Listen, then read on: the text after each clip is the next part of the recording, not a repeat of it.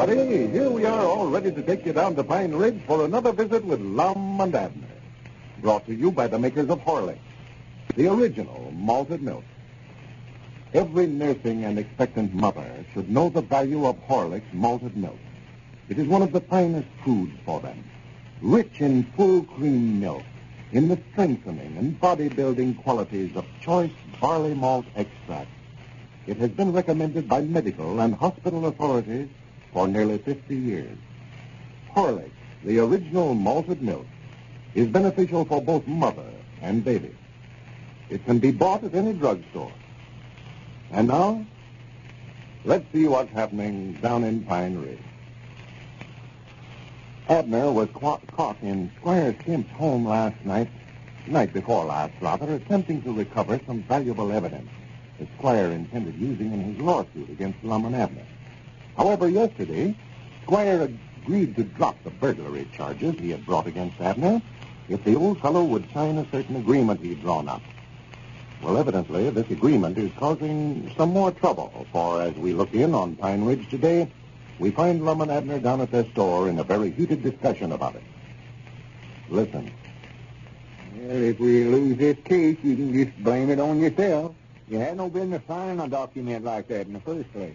Well, I never paid no attention to what was in it, Lum, so I just said if I'd sign it, why, he'd drop them charges again me, so I just slapped my name right on it. Looks like you're doing everything you can to help Squire win this case. He's got enough evidence now to where he can't help but win the lawsuit. He's got that note we wrote him uh, admitting it was our fault he got hurt in our picture show, and then you went and signed this thing yesterday and made it worse than ever. Well, I still don't see what there is in it you're raising such a fuss about. Well, according to this, you went over there to steal that note from him because you feared for him to use it for evidence in court. Well, that's the truth. That was the reason I was trying to get it back. Only I wasn't going to steal it, I was just going to take it. Yeah, but Abner, it'll look twice as bad to a jury now. We could have made out like that note never amounted to nothing. But this shows right here that we know it's damaging evidence again. Well, you'd have signed it too if you'd have been my shoes. I'd rather lose that lawsuit than to take chances on going to the penitentiary for breaking in Squire's house.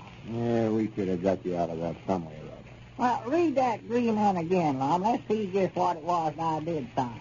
Well, this is a copy he gave you, but recollect, Squire's got one just like it that he'll bring up in court, just sure as it will. Yeah. That's all he wanted you. To whom it may concern, this is to certify that I, I burglarized the home of M.K.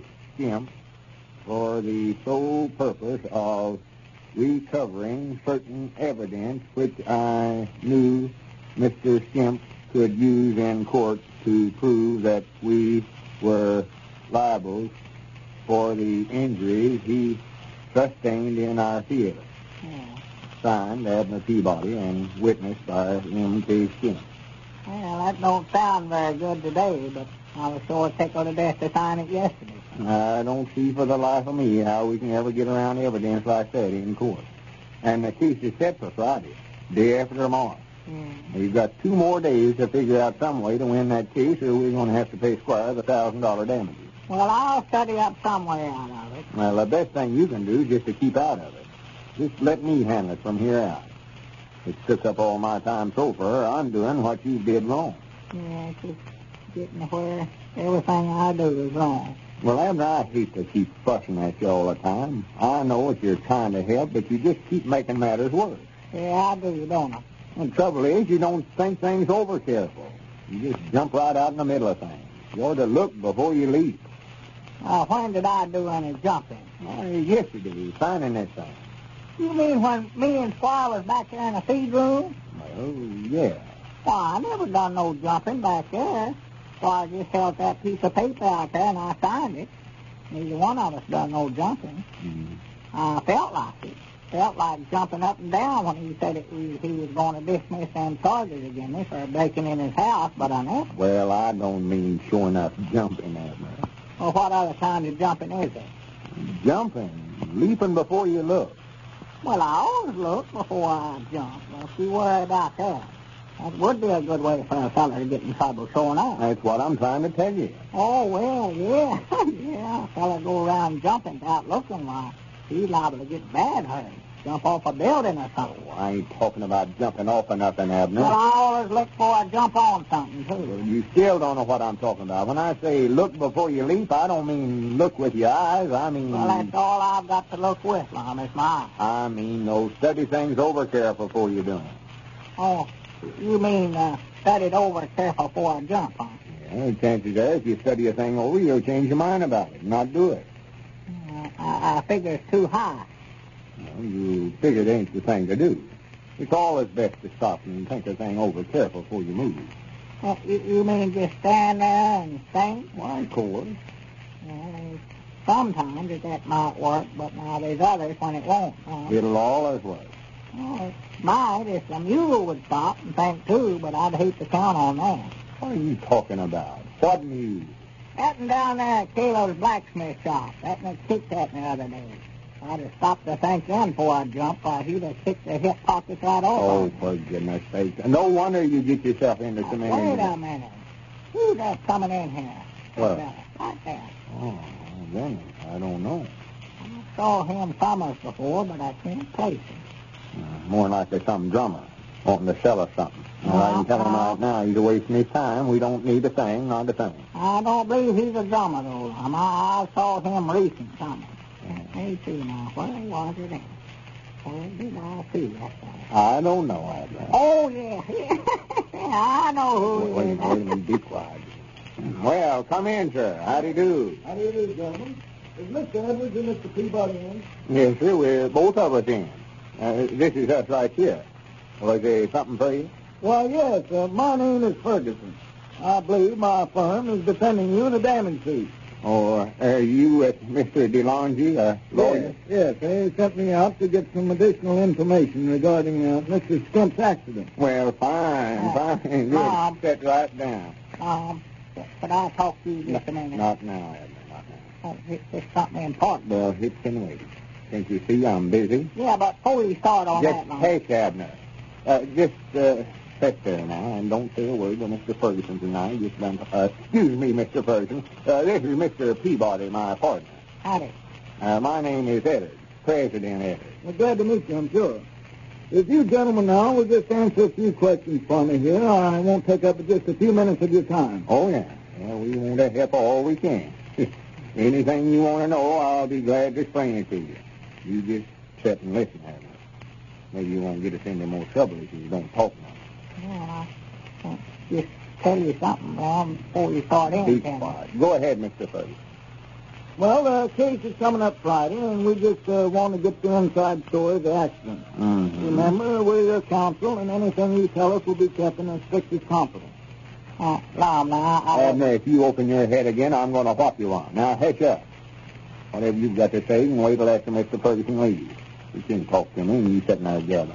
Now, what was it, Mr. Ferguson? Well, first, uh, I'd like to know if you saw the action, either of you. No, I reckon wasn't nobody actual saw it.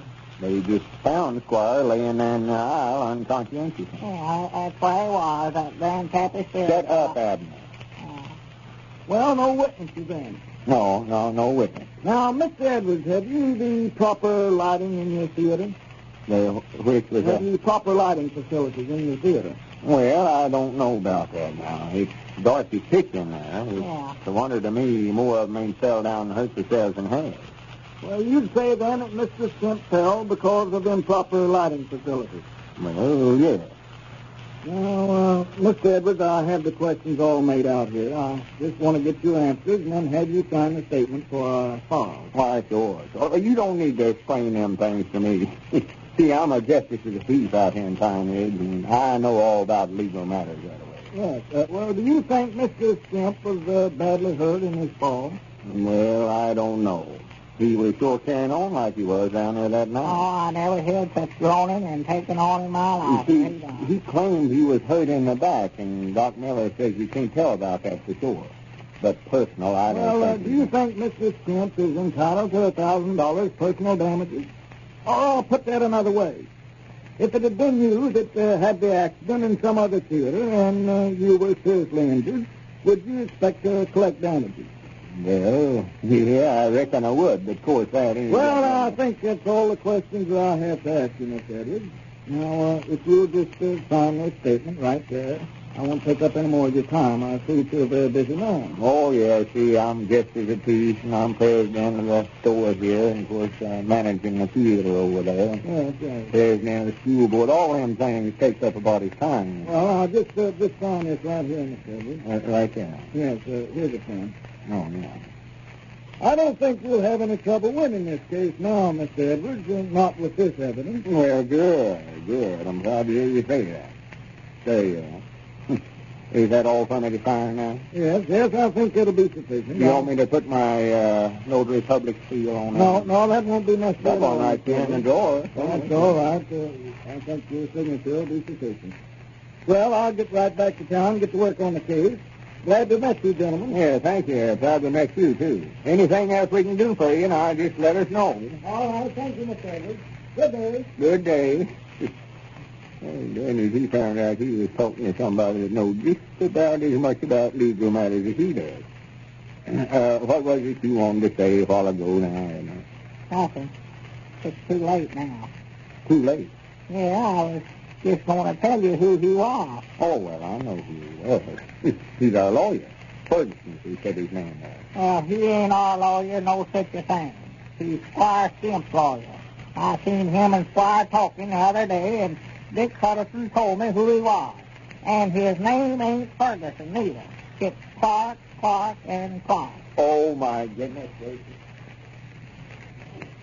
And there goes another link in that chain of evidence Squire is collecting for his case against Lum and Abner.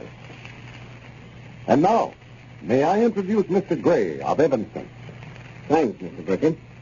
Rather than write you a letter, I thought I'd like to tell you my experience with Horlicks personally. Not long ago, my wife had a rather serious illness which left her unable to sleep at night. And that's what brings me here, to tell you what a marvelous help we found your malted milk to be. Horlicks not only helped her get as much real sleep as she needed, but it also helped build her back to health again. My name's Warner, Mr. Brickett. I had a rather similar experience with Horlicks. I've been working pretty hard lately and couldn't get much sleep nights before I tried your product. Used to toss around for hours and guess I must have been in pretty nervous state. Anyway, I'm sure glad I heard you mention Horlicks over the radio. It's made a new man of me, all right. Never slept better in all my life since I started taking it. Well, thank you, gentlemen. I'm glad to hear you found Horlicks so helpful.